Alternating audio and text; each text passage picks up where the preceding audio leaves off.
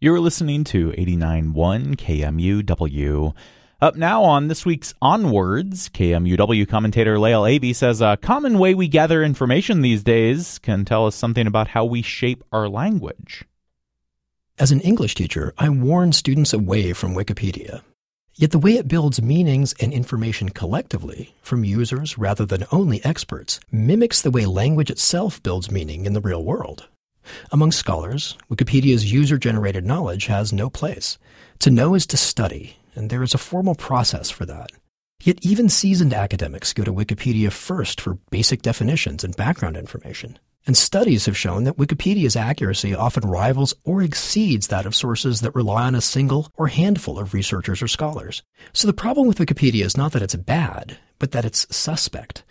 By opening the process of creating meaning to just anybody, those whose job it is to create meaning are rendered redundant. Their expertise is devalued. Their ability to act as a check on what we collectively know eroded. Wikipedia also seems to reinforce an overall decline in trust in institutions, a decline we can track through polls back to Watergate, but that has origins in the American mistrust of authority and trust for self reliance. But humans have always created meaning collectively.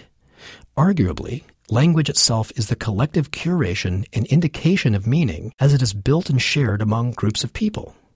Language is not merely what we are taught, but what we contribute Wikipedia may not always reflect the way things are, but it does portray what things mean to us. For KMUW, I'm Lael Ewy.